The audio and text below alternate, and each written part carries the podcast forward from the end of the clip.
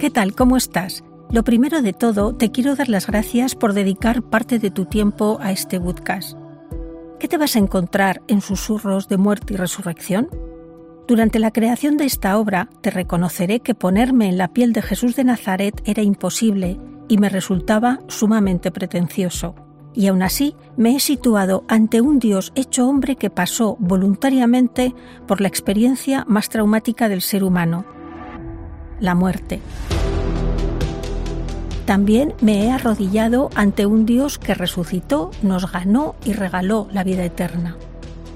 A lo largo de las ocho meditaciones de las que se compone este podcast, he querido seguir el camino de Jesús hasta la cruz para adentrarme en sus sentimientos antes de morir el fracaso, el abandono, la amistad, la sed, el anhelo de un abrazo y la presencia luminosa de la Madre. Comparto contigo en cada episodio una reflexión sincera y desgarrada para acompañar la lectura de la Pasión y para que puedas meditar con ella. Esta obra supone para mí el inicio de la serie Susurros, que se completa por ahora con las meditaciones sobre Judas en torno a la traición y la compasión publicadas en Susurros de Angustia y Amor, y las meditaciones sobre el mundo interior de María Magdalena en Susurros de Pasión y Ternura.